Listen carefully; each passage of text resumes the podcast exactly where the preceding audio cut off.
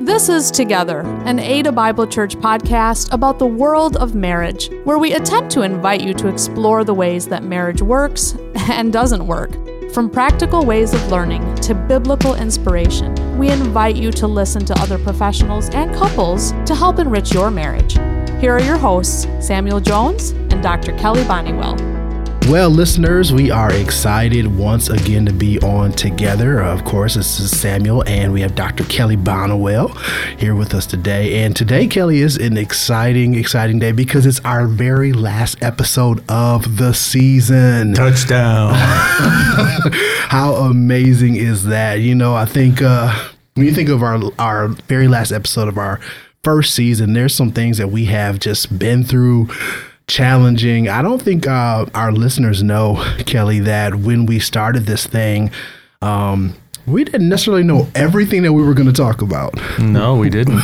we didn't know that, you know, we were going to start off in person and then all of a sudden be virtual for a very long time. Too long. Too long, right? And then on top of that, you know, being in in, in uh, virtual, not only did we not see each other, we could only hear each other. And then when we asked guests to come on the podcast, there was this thing of like, they're not going to see us either. So we're basically going off of each other's voices. Talking in the dark. Wow.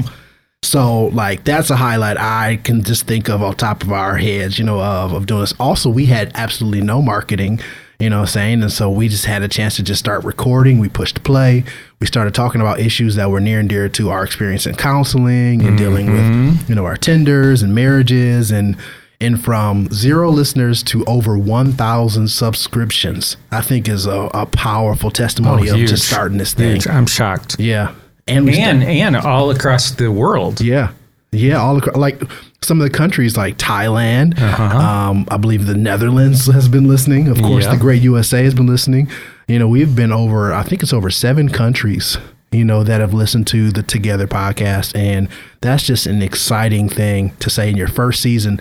We've had this many subscriptions, this many people listening to the Together podcast. And I think that's just amazing testament to just where God is wanting to take us in, in helping marriages. Yeah, totally. And we have this brand new studio we're in.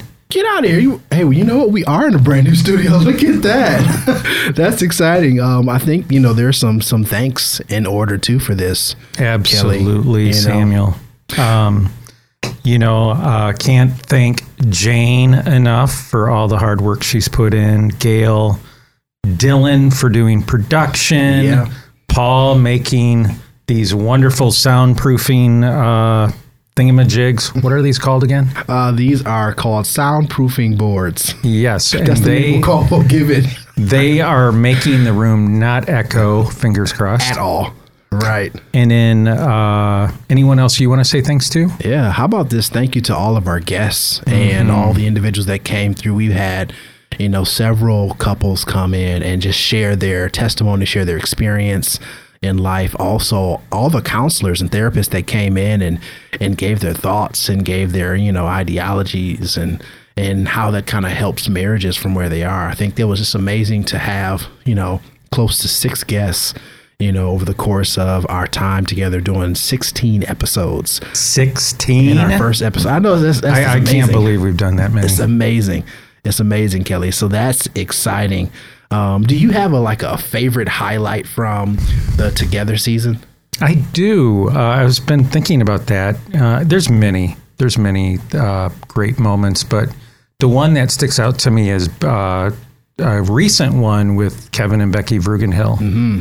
And Becky said, uh, you know, you have to realize that your partner is not against you and is for you. And I think mm-hmm. that's true in most marriages. Yeah. One way to think about it, you know, I was thinking about this too this morning, you know, marriage is not for sissies. You know, it's going to be the most difficult thing you ever are going to do in your life. So true. And, uh, you know, I've shared this before. You know, Paul talks about himself in the New Testament and he says, you know, he's the worst of sinners. Mm. Well, really, what he's saying is, Kelly, you're the worst of sinners. And Samuel, you're the worst of sinners. Yeah. And so in my marriage, Julie's the worst of sinners. I'm the worst of sinners. And then God says, "Hey, go by the go love one another." right. You know, like like that's no easy task always. Yeah. And uh, so, yeah, I really, I really liked what Becky said about that. Yeah. How about you? Yeah, I can think of mine. You know, mine is, is very personal. Um, when you started to talk about personality in marriage, um, I have thought about that, but not to the place where you kind of started talking about the DISC personality, you know, and how that plays into our own relationship and how you know our roles and how we think through things. And for me and my wife tova that's her name i haven't mentioned her name all podcast and kelly was like sam you got to mention your wife's name and I said, well, I just call her wife, you know. And he's like, no, you got to say her name.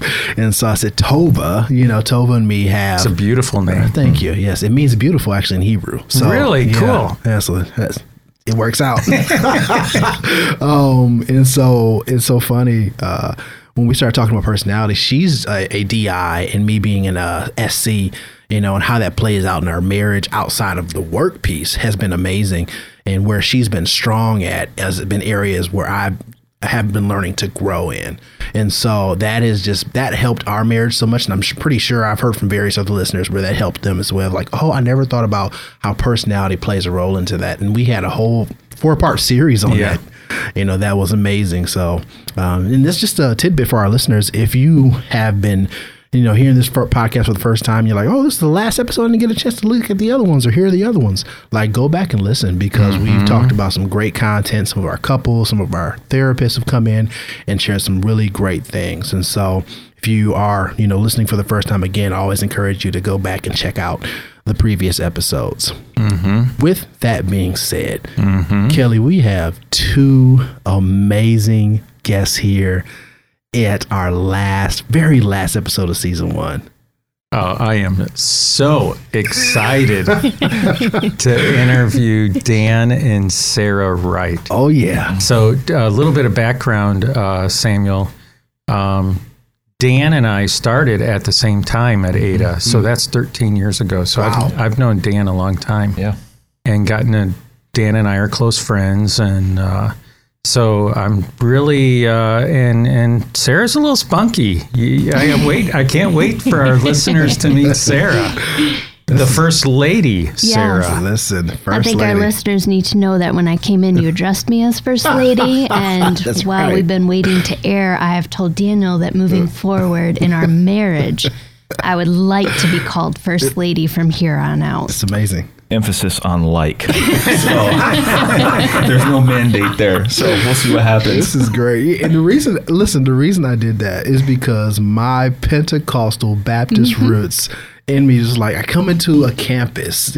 First off, church is called campus, you know, and, and I'm like, mm-hmm. okay, all right, campus. And then I meet the campus pastor and his wife. And I'm like, this doesn't feel right to me. It should be first lady and at least suffragan Amen. bishop or something, you know what I'm saying, with Dan and Sarah. So We can keep campus pastor and first lady. I think that's okay. That Yeah. sounds great. There's no need to confuse people. You are the campus pastor, but I should be promoted to first lady. We will be changing that uh, Yes. uh, uh, with all campus pastors.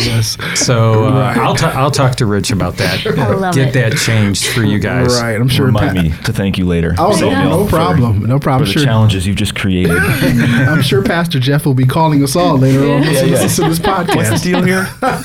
Yeah, This What's is going great. on? Well, uh, Dan and Sarah, uh, you know, I also get a chance to serve with them in ministry at Kentwood campus, and it has been a pleasure to get a chance to serve with you all. When I came on staff, you know, you were one of the first, very first people I met, and just hearing your heart for Kentwood campus, and you know, seeing your wife and your kids and the, your stories, which we'll get a chance to hear today, has just been a pleasure of mine. And so mm. I just want to thank you over this podcast for for being consistent, for being there, and for pastoring me too, because mm. that that means a ton, Dan. Mm. It means a ton, Those man. are very kind words. Thank you. I appreciate yeah. that. Yeah. So so Kelly, let's jump into this Let's podcast. do this. Man. Yeah. So Dan, Sarah. So the very first question of the day is uh, just tell us about yourself. Like, what do you do? We kind of know that about you for you, Dan, but maybe you can tell people what like what a campus pastor does. Yeah. Yeah. And what are your interests? Maybe where did you grow up? All those kind of just kind of basic stuff. Sure. And uh, Sarah, you look eager. Oh, all right. You are the first lady I after am all. the first So, lady. Yeah, I think we should also just take Sarah out and say first lady. That would be great. yeah. No, Wonderful. you don't have to do that. um, all right. Well, I was um, born and raised in the Detroit area in a suburb called Troy, Michigan. Um, wonderful parents, godly parents. I have two older brothers and a younger sister.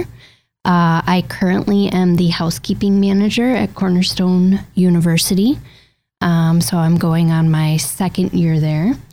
So came in right before COVID. So like everybody else, I learned to adapt very, very quickly to a lot of changing things. Um, mother uh, four beautiful children, obviously wife to Daniel. Um, and like Daniel, have a real heart for ministry. Um, mine tends to fall a little bit maybe towards the elderly, and then also just kind of uh, the dying, which that'll kind of come through. And I think some of the questions you have for us later, Sure. but um, really have a passion and a heart uh, for. I would say even college kids, uh, what I do at Cornerstone, and then also just the elderly. Those are kind of some of my big interests. Awesome. Dan? Yeah. So, as uh, both Kelly and Samuel mentioned, I get to be the campus pastor uh, for our Kentwood campus uh, here in Kentwood, Michigan. And uh, basically, a campus pastor is the way I describe it uh, senior pastor without the weekly teaching responsibility. Uh, so, my hands are full with caring for uh, uh, the staff, caring for the congregation, and then looking for ways for our church family uh, to engage the community and how we can serve uh, the community where we're located. And it's an absolute gift, uh, week in and week out, uh, to be able to do that. So I was not born and raised uh, in Michigan. I was actually born in Houston, Texas. I did not know that. Yeah, yeah. My dad uh, had a corporate career for the first 12 years of my life. Wow. And we moved every two years like clockwork. Uh, so I was changing schools uh, every two years. And then we moved to West Michigan. He made a significant career change and came back uh, to West Michigan to finish college and uh, go to seminary, go to preacher school. Out of town. uh, yeah. You're born in H Town. Yeah, abs- and I haven't been back since Oh, my we left. Dan, we Uh, got to talk off script, man. I have dreams about Houston, man. Really? I did not know that. Yes. You know, most of my dreams I see Beyonce because she was born there too. But, you know, but uh, I wonder what his first lady thinks of that. Yeah, exactly. Tell that are you listening? yeah. that is great. And, Yeah. and you all have how many kids? We have four kids, as Wow. uh, Sarah mentioned. So Naomi, who is uh, will be 21 here in the next week. Uh, We're filming or we're recording this uh, the week of of June. Uh, what is it? 16th? Sure. Yeah. Yeah. Yeah. So she'll be uh, she'll be uh, 21 in a week, and she's actually uh, pregnant. And so we're gonna have our first uh, grandchild. Our her first husband grandbaby. Jaden and her live in North Carolina. Uh, he's a Marine, and they they are based there, and he's currently in Japan on deployment. wow. And so uh, we've had the privilege of hanging out with her for the last month as she's been in West Michigan. And then our son Noah, uh, who is 19, and then Noel, who is 17 and just recently graduated high school and will be starting college in the fall. And then our baby Nora, who is uh, 16 and uh, will be a junior in high school. Wow. That's amazing. Now I hear this this continual N thing going on. Mm. Is there a reason behind the ends of first let first letters of these first names of your kids? No, other than don't ever do it. So to our listeners who are going to have children, don't do ends and don't like don't do ends that are Naomi, Noah, Noel, Nora, like all the N. because when you're in that fit, you know that moment of rage where you're like, no, no, Noel. The kids would look at us, and go, if you don't know our names, You can't be mad. why did you name us? But you know, when you you're in that moment where you're trying to discipline your kids and you're trying to get their name out and you can't remember, you're trying to say their name, but they all sound the same. So we we've made these funny like Norwell and like all these combined names. So it's we don't even know how that happened. Do we really? That just happened. It kind of We did. were It was very organic, and Yeah. we love each of their names. We Yes. should reiterate We that. sh- the, first, the first lady meant to communicate yes, that we love, the their names. There's a reason for the names. Come on now, admit it though. yeah. You guys are the type of couple when you're not at church, you're wearing matching outfits. Kelly, when that happens, we're done. That is so not true, Kelly. Because there are times just to get a rise out of Daniel, I'll slip my hand in his back pocket like you see some couples do, Oh, and is he great. jumps out of his skin like, "Babe, don't do that." I just it always happens in public. It's like You're messing with me. This, this is about to be the greatest podcast ever. I have joked about getting matching jean jackets, and he's like, "No, I will not do, Do that it. with you." Yes. Do it. Not happening. If you know Daniel, he's not a hugger, so there's no way he's going to wear a matching jean jacket with the first lady. Oh, this is great. Well, you know, as you all are sharing and talking about your your story, your history, I think our listeners will probably want to know even even at a more deeper, intimate level, like how did you all even get together? Like, what's what's your love story? How did that happen? you want to Sure. it? So um, it's kind of funny. Um, I was in my second year at Cornerstone University. So Daniel was in his first. He took a, a year off, and so he was a freshman, and I was a I made some interesting choices after high school, and so uh, it took me a minute to figure out what it meant to be a grown up. So So I was in my um, second year, and um, actually, the night that I Daniel was brought to my awareness, I guess you could call it. Um, I had just finished telling my parents that I was moving to Egypt uh, to live with my aunt and uncle and work in one of Mother Teresa's homes for the dying. Wow. Um, it was my second year at Cornerstone. I was just, it wasn't what I wanted. I knew what I wanted to do, and that was just kind of, at the time, my favorite authors were Mother Teresa, Elisabeth Elliot. So in my mind, I was headed for the nunnery hood. I don't know if that's a word, but we're going to make that a you're the first word. lady. You can make up any Oh, words you oh, awesome. want. In my mind, I was like, you know what? I am sold out for Jesus, and I'm headed to the nunnery hood, right? Wow. So I had literally just gotten off the phone to just deliver this news to my parents. Like, I'm leaving, called Aunt Mary Kay, going to Egypt. I'm going to just serve for a year, just see what God does with that. Yeah. My sister knocks on my door. So she's a freshman. She comes in, she says, Hey, I got this friend named Dan. He wants to take you out. And I'm like, No, no. Like, Joe, I'm my sister's Joanna. I call her Joe. Said, Joe, I'm I'm gonna be a nun. Like I'm not interested. but she was so persistent. Sure. She just would not give up. Like Dan, he just you know, and I was like, ah, as long as you make sure like he knows this hey, my sister's gonna be a nun, but sure, she'll she'll go out and have dinner with you. It was a challenge. A- Yeah. I'm challenge I surprised she- accepted. did she even say that to you? Did she No. fulfill that? no, she Oh, never told me that. I'm gonna have to have words with you, sister. Well, and what sparked all this, you should know, is we were hanging out in one of the dorms at Cornerstone, uh, which we typically did in the evenings after classes. And I had never seen her sister. Uh, never. So I'm hanging out with Joanna, and I had never seen her sister at the time, Sarah. And uh, Sarah walks out of one of the hallways into the common area, and I mean, I was instantly smitten. Uh, she, I can tell you right now what she was wearing. I mean, I remember like it was yesterday. We're sitting over by the pool table. She comes over to ask her sister something, and she's got her hair pulled back in a bun. She's wearing her glasses. Which she's means a, I was at my worst. no, to no, be no, no, honest. not, not even close. She's wearing a white T-shirt and jeans, and I thought this is a girl that I want to get to know and hang out with, and uh, I was instantly smitten. So Nice. that's part of the story you need to. Right. That's that's, That's what's going cool. on. But it Yeah. also is I was at my worst, which speaks a lot No. to the fact that you thought you were smitten. Because if I had my glasses on, I was in for the night. That's what that meant. um, so anyway, my sister was just real persistent. So uh, I finally agreed, and it was much like a blind date. Uh, you borrowed a car. We were so poor. We, We- were poor college yeah, students. You didn't have a car on yeah. campus.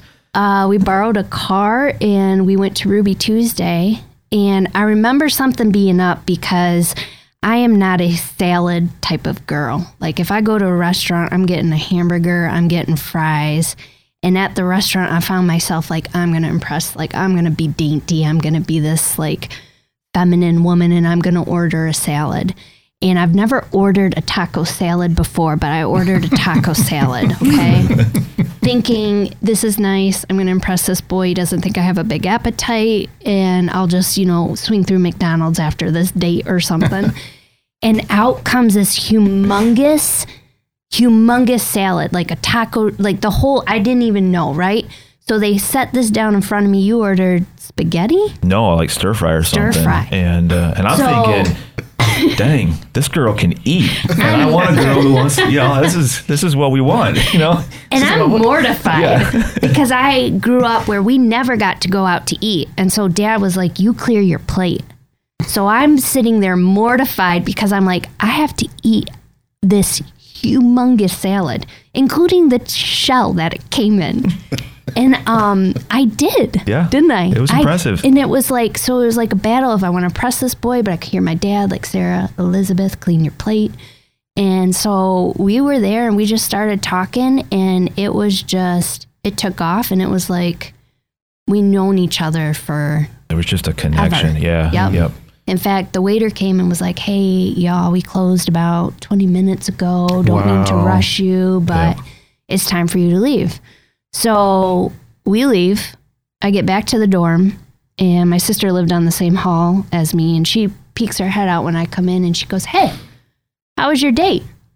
And I go, "Oh my gosh, I'm gonna marry this kid." Two Oh, months later, we were engaged. Seven months later, we were married. Wow. Now we found out year five from my mom that when I that evening I called to say, "Hey, I'm headed to Egypt." She hung up the phone, looked at my dad, and said, "You better pray that she meets a boy and gets married, because that's the only thing that is going to keep her here in the states." Oh, so, needless to say, anytime we have a prayer request, we go to my mom. She must have a direct link. So on that note, like what were those early connections? Like why did you fall in love with the other person? Great question. For me, it was um, just instantaneously. Um, Sarah has depth. Um, I appreciate how thoughtful she is and the way she um, views the world. Um, she views the world. I mean, I learn a lot from Sarah about what it truly means to serve, and there are so many applications that I make in my pastoral world um, as as I attempt to pastor and serve. There are countless times where I the thought occurs to me, um, I wonder what Sarah would do, you know, in this situation, um, because her instinct is to serve, her instinct is to care, her instinct is to um, listen and understand. And I felt that as we were meeting in that first date, and she was just very interested in my story. Um, but her interest in me made me more interested in her and so it just began i mean that's that's how it's always well not always. You'll find out here in a minute we've had some challenging seasons. That was a uh, i shouldn't have said that. Um, but that was the thing that connected me uh, uh, aside from seeing you in a t-shirt and jeans you know And my glasses. and your glasses Oh, boy. uh, which i was enormously smitten. Um, but it just got better and better. And to the point now where i look back at those early days and you know you think that's as good as it's going to get Sure. well it's far more compelling now 20 21 years later 21, yeah so 22 next month. to answer your question that was That's the, beautiful. that's the thing that drew me to her That's uh, beautiful. instantaneously Sarah, how about you? Um, I think if you obviously attend our Kentwood campus and you get to sit under Daniel for the you know moments that he gets on stage, um, you can't help but know his heart. And that night, sitting across the booth at Ruby Tuesday, I mean, it was just his heart was open and on display. And I fell in love instantly with somebody who, you know, I used to joke him to joke about Dan, with Daniel, especially because I've always been a little bit jealous of w- his relationship with God hmm. and just kind of the way that God speaks to him, how he shares, you know, with me. So, like in our early years, I used to tease him, like I'd come up and I'd kiss him and I'd be like, Can Jesus kiss you like that? like, just to be like, right? But like, that's what it's supposed to be, right? You want this man to be first a lover of God, right? But Yeah. like, it would also drive me nuts just how in tune he would seem to be with you know his father and the holy spirit and then that would come out in his heart and just you know it's beautiful watching him. So i would get a little bit jealous too like hey you know like i want but i don't want that first place because that is where where it should be. But like that was the biggest thing. I just remember like you know obviously you can look at somebody but then they sit down they open their mouth and like what would come out of your mouth was just an insight into your heart and just Absolutely. your love. And i knew I mean, we knew from the first date you were like, Sarah, I'm going to be a pastor. And, you know, I was already headed towards nunneryhood. um, so, like, already we were at that same, like, both of us just knowing, hey, we have a heart to just serve wherever God would lead us. And I mean, from there, he took us, our, we got married, we'd known each other eight months, headed into our first full time ministry, which was taking care of 10 handicapped men at David's house. Wow. So we are mar- newlyweds, trying to figure each other out. and taking care of 10 adult males. And uh, on top of that, I mean, in that first year, we would find out we were pregnant and we're bringing kids into it. But like God just met us in that desire. And I loved it too because I don't think that part is necessarily Daniel's forte in terms of the bathing and the feeding, but the heart was there, and he he does that, and he did that with me. You know, where I was all about that um, care and that physical Yeah. care for the guys, but like. Dan was able to step into that with me, you know, and it was it was awesome to serve together in that role. Challenging, but Well, it's crazy to think that at the time we were what 21 and 22, Ah. taking care of 10 developmentally disabled men who have far more wisdom and life experience than the two of us, and their parents entrusted them to I us. know we look back at that like, Like, what were their what- parents thinking? What were the people who hired us thinking? You know, um, are we are, are we capable of this? We're But it's really yeah, it's really where we learned to serve together and uh, understanding what words like sacrifice and selflessness and being others focused those are all wonderful concepts Mhm. but this was space where we we had to it was on, really on the ground boots on the ground we Yeah. had to learn this and Yeah. you know i think it's something we look back at that whole season of our life and you can just see god Yeah. moving all over the place That's Took amazing. no time in teaching us. That's amazing. Yeah. Well, I think that that is such a huge part when you know when you're first getting married and you have this, like you said, you were smitten.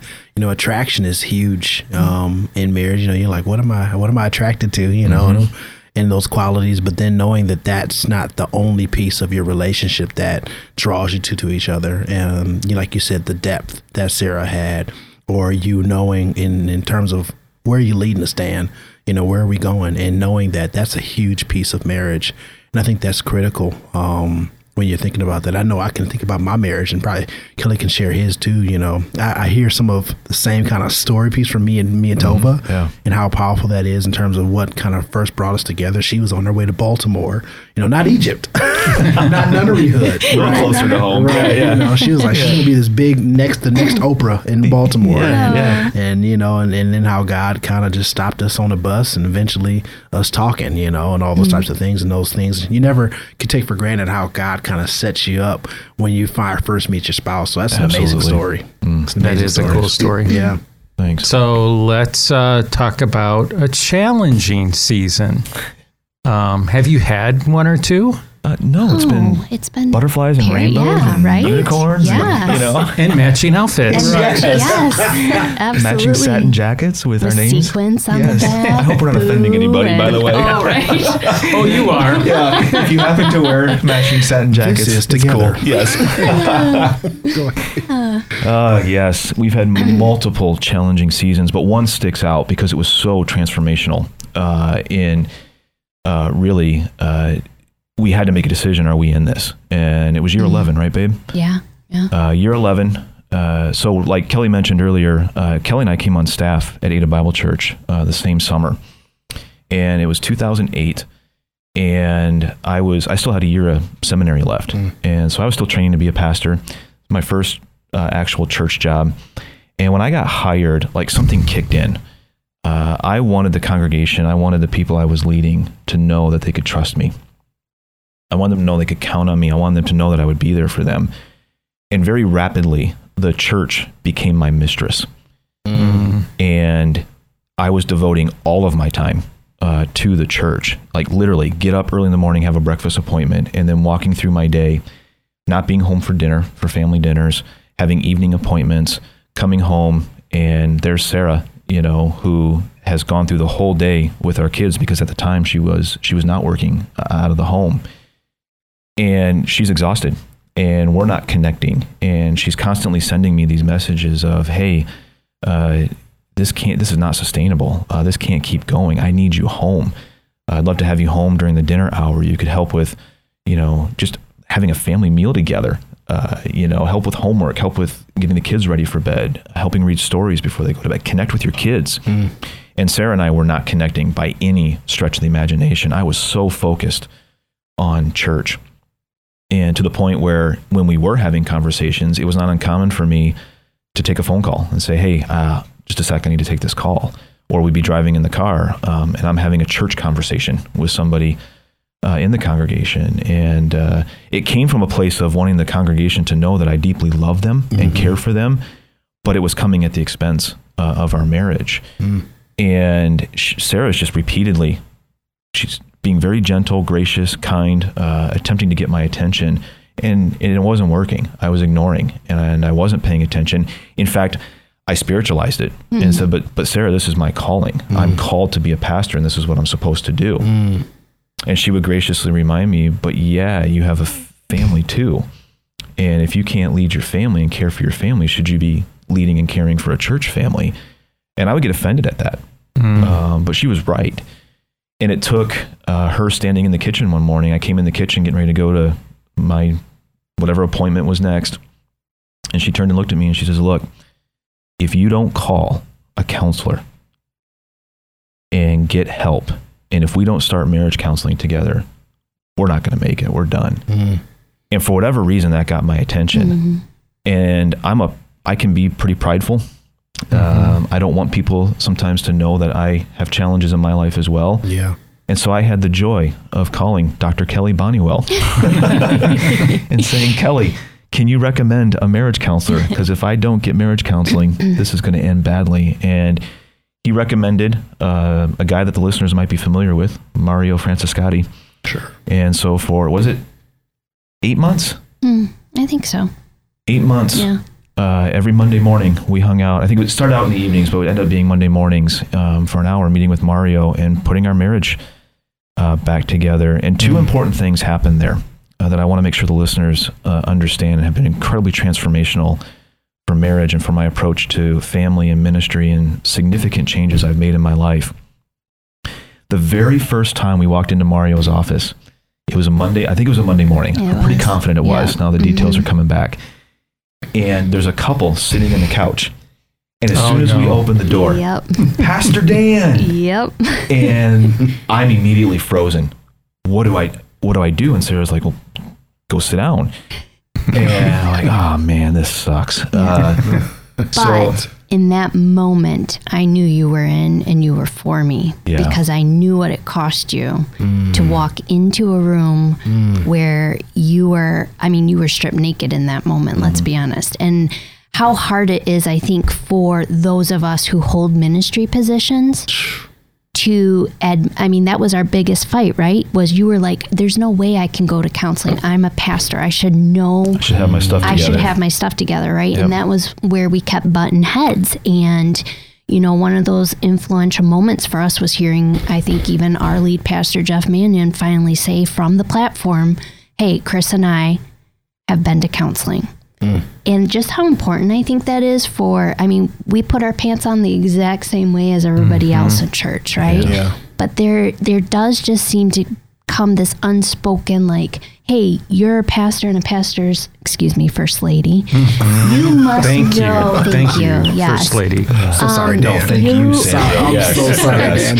I see where this is going now. Right? yeah. The first lady and campus pastor definitely have it all together, right? But no, I mean, like you said, Kelly, we're the worst sinner, right? You're the worst sinner.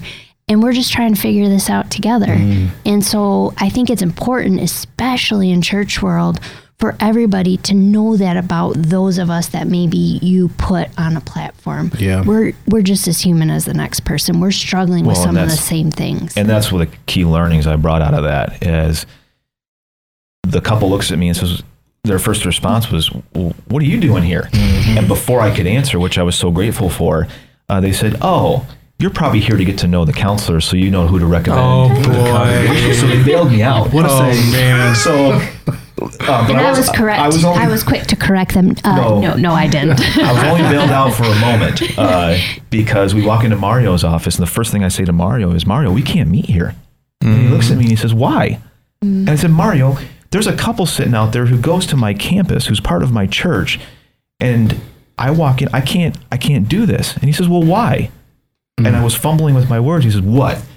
You don't want them to think that you're normal?" Mm. Oh, so good. and that just hit me between the eyes and i thought mm. oh i like this guy. Um, mm. i need a guy like this who's going to challenge me and draw this out of me. And so that was the f- first transformational thing that happened of many. But the second important one in that moment in that same meeting uh, Mario took the time to listen to Sarah's perspective, and then he wanted to hear my perspective. And as we were wrapping up, he looks at me and he says, "Look, Dan, I don't care if you're a pastor at a Bible Church. I don't care who you know. I don't care about your stature. I don't care about your reputation.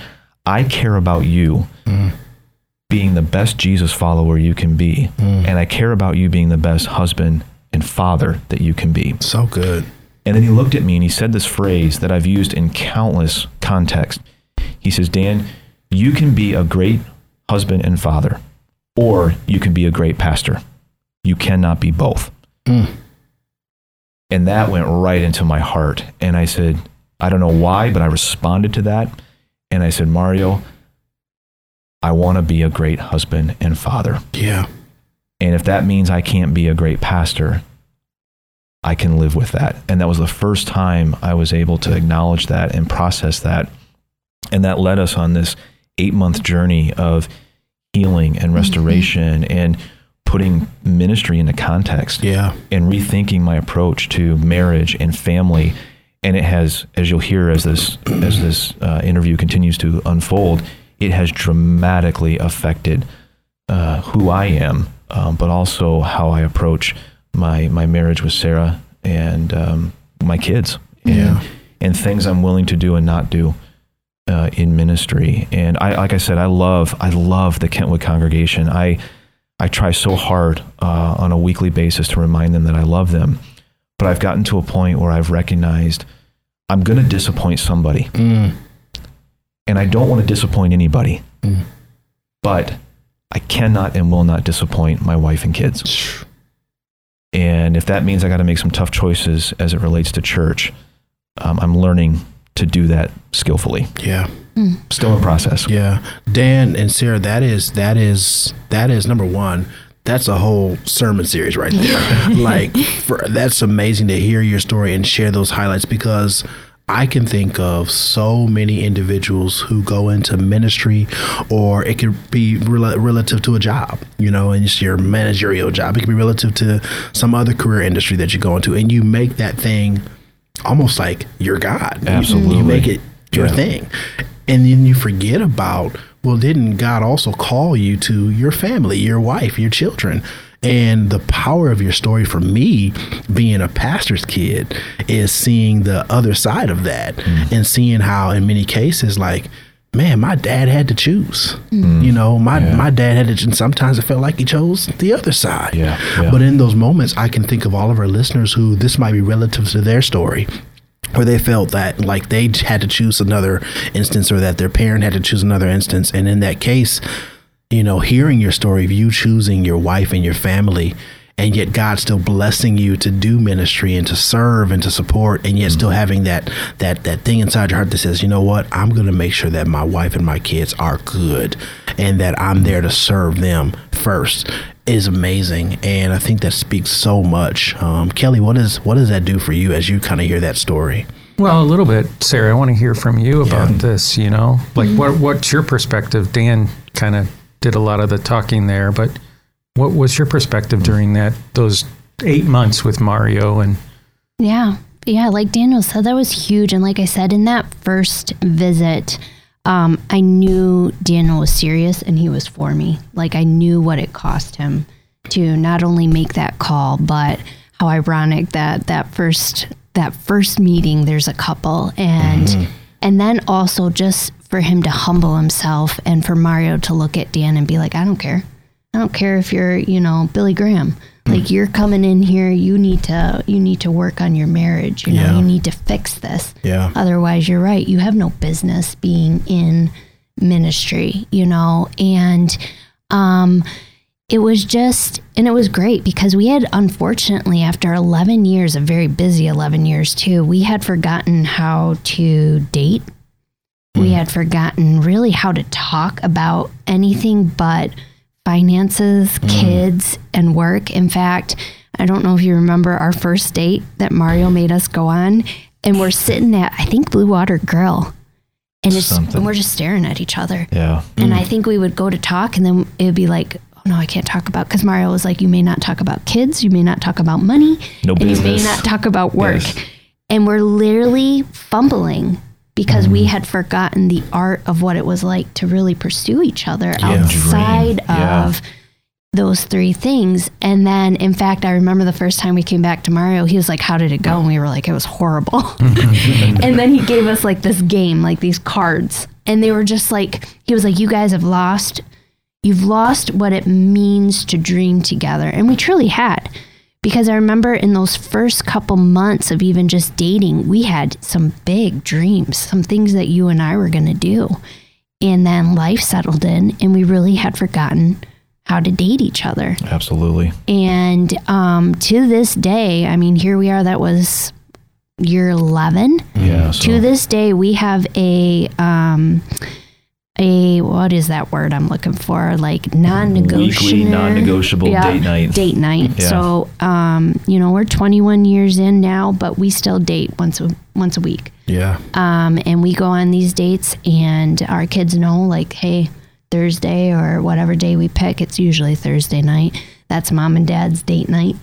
Um, we do that. Um, you're home at least, we say three out of the, you know, and there's extenuating circumstances in ministry sometimes, but for the most part, as much as we can, especially now with the kids being older, we try to grab as many family dinners as possible. Yeah. Um, and for me, it was just huge because, like I said, I always, I told you jokingly in the beginning, like, I just know Daniel's heart for Jesus, for ministry, for his church. And that was threatening to me because he is, he loves to bring people to Jesus. And I think be what, you know, Jesus is asking him to be in terms of show my people Yeah. show my people what it's like to be loved by me. And that was huge for me though, because I did feel like in that season, they were more important than the kids and I. Mm-hmm. And for Daniel to just call a timeout on ministry and say, whoa, and step into that. And here we are. I don't know how many years you've been serving now. Um, almost 10 years later. 10 since years later, yeah. Yeah. and just being consistent and faithful and Yeah. not losing sight of that. And we don't get it right every time. I mean, you know, there's been some bumps along the way too, but that was the biggest season Well, I that think it's a good changed point. us. That's a good point to mention. Um, my heart naturally drifts towards workaholism. you know, I love the work that I do. And so I have to fight and really protect and put strong boundaries in place to protect my calendar and protect, more importantly, date night, family opportunities, and just taking care of my own soul uh, so that I can be emotionally connected to Sarah and the kids. And there are seasons where Sarah will gently, we'll be sitting outside or we'll be at a date night or we'll be driving in the car or something, and she'll just gently say, Hey, do you realize you were gone four nights last week? I'll say, Ah, dang it. I did it again, didn't I? And I have a wonderful admin at the Kentwood campus uh, that I can go to that next Monday morning when we meet uh, and say, Hey, Kelsey, um, I'm doing it again. I need some help here. I need to protect, you know, these spaces. And so we correct a whole lot sooner. And my heart, the, the time between these moments is is lengthening. Yeah. Um, because I do love my family. And what Mario reminded me of is my role in my family is to model Jesus Christ to my wife and to my kids. And Jesus Christ is not an absentee father. He is present. He is loving. He is gracious. He Yeah. is merciful.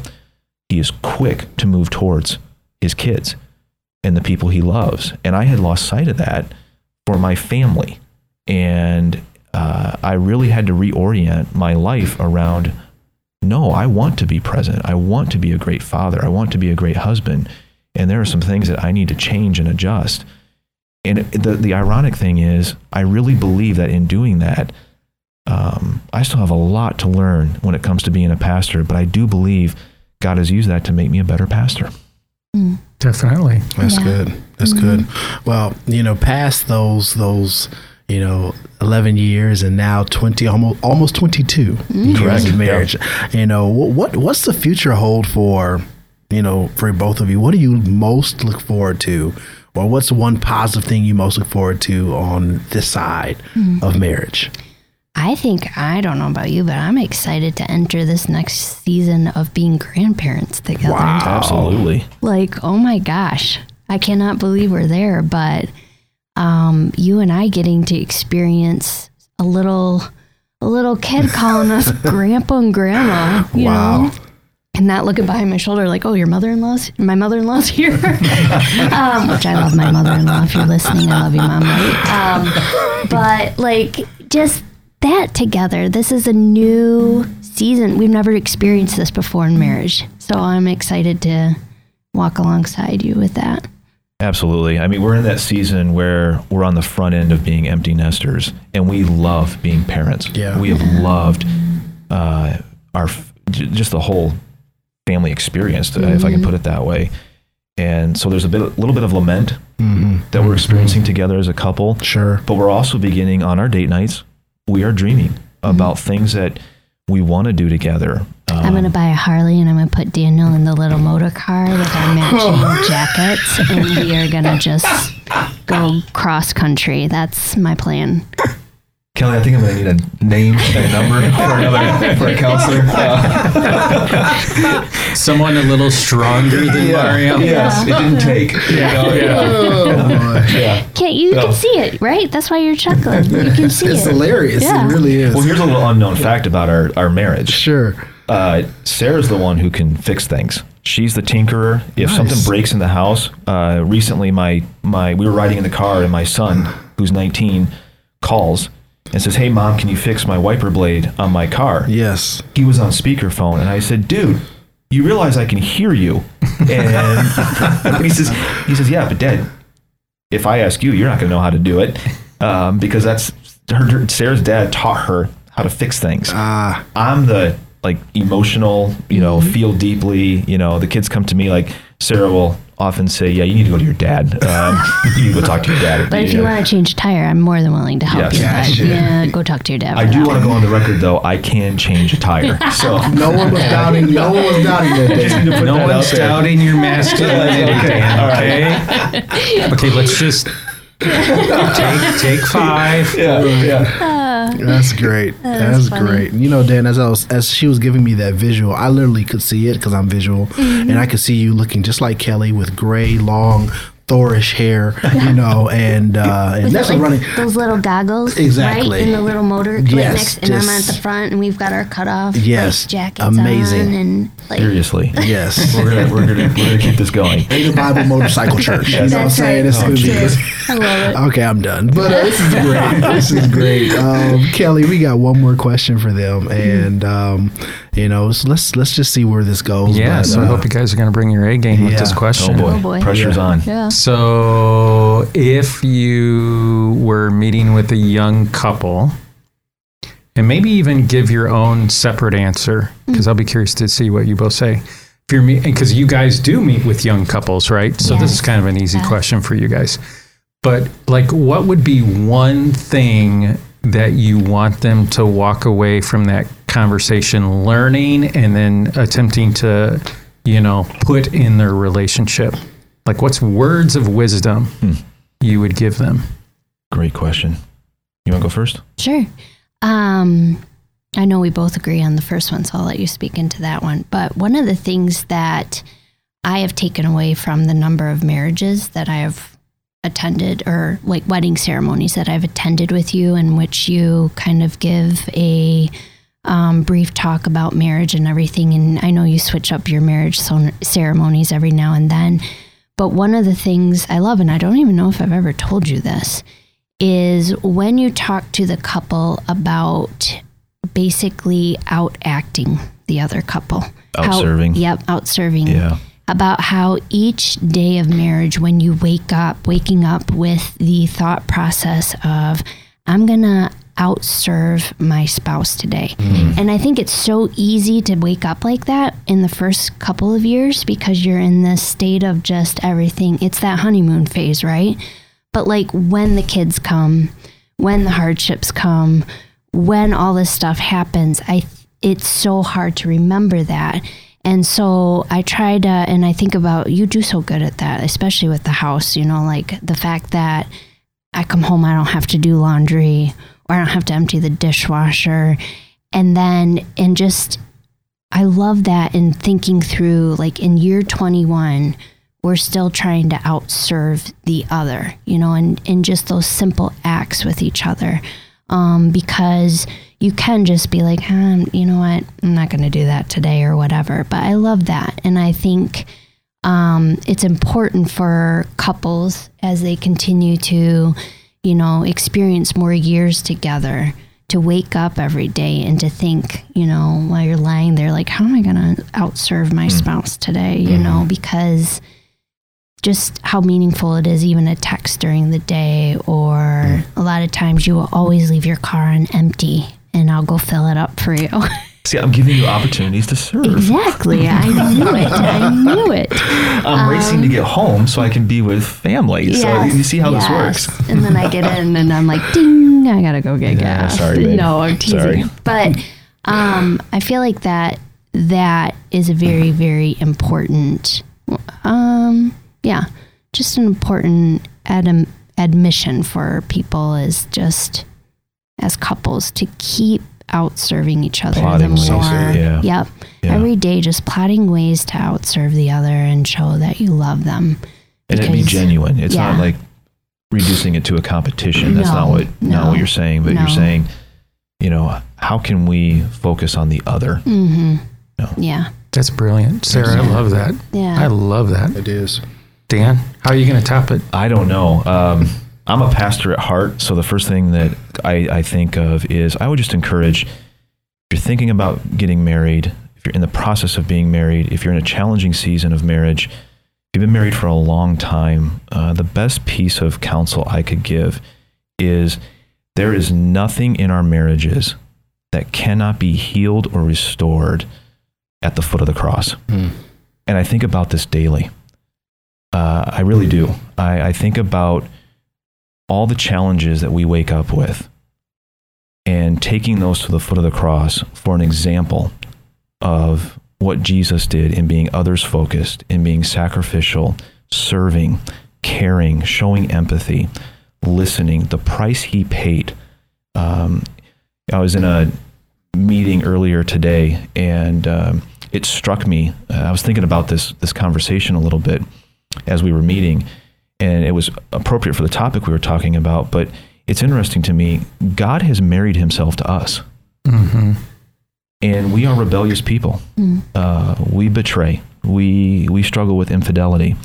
Uh, there's lots of things that we struggle with uh, in our in our relationship with God, and it's no different for us as couples.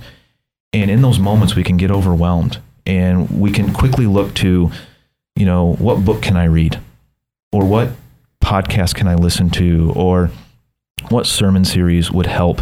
And those are all good things, and I highly recommend them. And I would encourage our listeners to keep pursuing those things, but don't lose sight of the cross. Uh, Jesus paid a dear price uh, to to be related to us, and we have an example in Jesus of what it what it looks like to be devoted to another human being.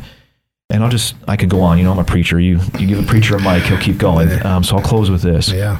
um, or land with this. Um, when we think about what Christ has done for us, and we think about the price that He has uh, paid uh, for us, and when we when we take our marriages to the foot of the cross, it's important to remember we don't learn to love and then get married. Mm. Marriage is one of the training grounds for learning to love. That's so good. Mm-hmm. And so we're learning to be sacrificial. We're learning to serve. We're learning to be others focused. We're learning to plot and scheme how to serve each other, like Sarah said. And the cross reminds us, and also I think nourishes our faith. And you can't help but look at the foot of the cross and have your soul restored. And it helps refocus. And it sometimes it's hard to forgive. Sometimes it's hard to reconcile. Uh, sometimes it's hard to work through the things that we are challenged with in our marriages. But I would just land with that. Um, it's at the foot of the cross um, where we are reminded of what it looks like to serve and to care and to love and be merciful. Wow. That's so good. Dan, Sarah, this has been an amazing hour with you guys. Mm, thank you for You having guys, us. yeah, you guys are so Of kind. What a gift to be with you. Wow. And Samuel, Yes, sir. this is how we need to record. when we can see one another and engage with one another and be funny with one another, First Lady. Yes, thank you. And, thank you. uh, if, if you've taken anything away from this, it's First Lady. Yes. FL. So, uh, so thank you, uh, thank you so much for being on the podcast. Thank you for having me. Yes, us. absolutely. Seriously, it's a gift. Great. Thank Well, you. We're happy to have you.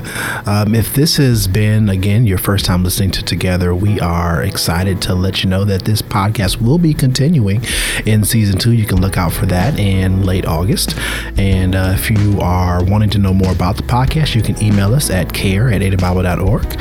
Um, in addition to reaching out to both me and Dr. Kelly Bonwell for any other information that you need. Again, for us, this has been Together, and we will see you in season two.